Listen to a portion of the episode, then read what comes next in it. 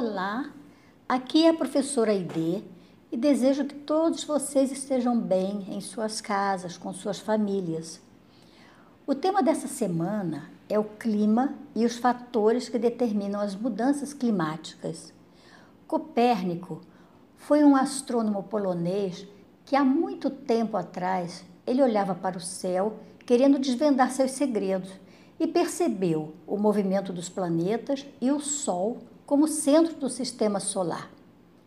Por conta desses movimentos, temos, por exemplo, as estações do ano e o dia e a noite.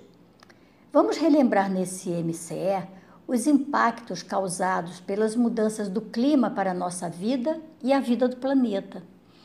Fatores como a emissão de gases estufa, a grande concentração de pessoas nas cidades, o grande número de veículos e os desmatamentos trazem consequências aos seres vivos e ao ambiente. E o que percebemos? As notícias chegam a todo momento, comprovando que o clima está mesmo se modificando. São rios que transbordam em chuvas mais fortes, notícias de furacões, de ciclones, de tempestades violentas. E é preciso falar bastante, debater, conversar sobre esses acontecimentos, buscando soluções. Lembram de Tom Jobim, o compositor que amava a natureza? Ele está presente na nossa produção dessa semana. Trazemos hoje outra composição do Tom que se chama O Samba de uma Nota Só. Em um trecho da música, ele diz: Quanta gente existe por aí que fala, fala e não diz nada ou quase nada.